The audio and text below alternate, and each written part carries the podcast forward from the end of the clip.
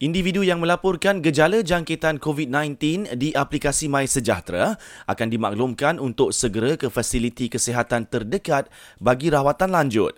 Menurut Kementerian Kesihatan, mereka yang bergejala seperti demam, kesukaran untuk bernafas dan sakit dada akan terima SMS atau panggilan suara untuk berbuat demikian.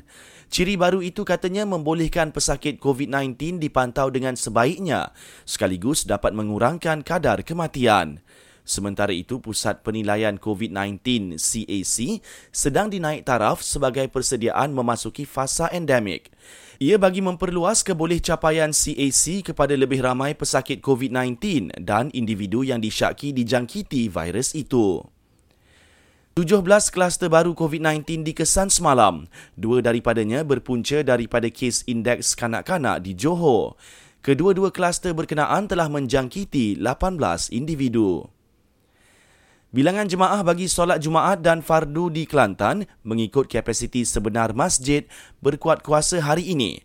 Solat Jumaat juga dibenarkan di halaman atau perkarangan masjid dengan penjarakan fizikal jemaah wajib menerima dos lengkap vaksin COVID-19 dan perlu memakai pelitup muka. Sementara itu bermula hari ini juga Sabah membenarkan pelaksanaan solat Jumaat dan fardu dengan bilangan jemaah 50% daripada kapasiti masjid atau surau.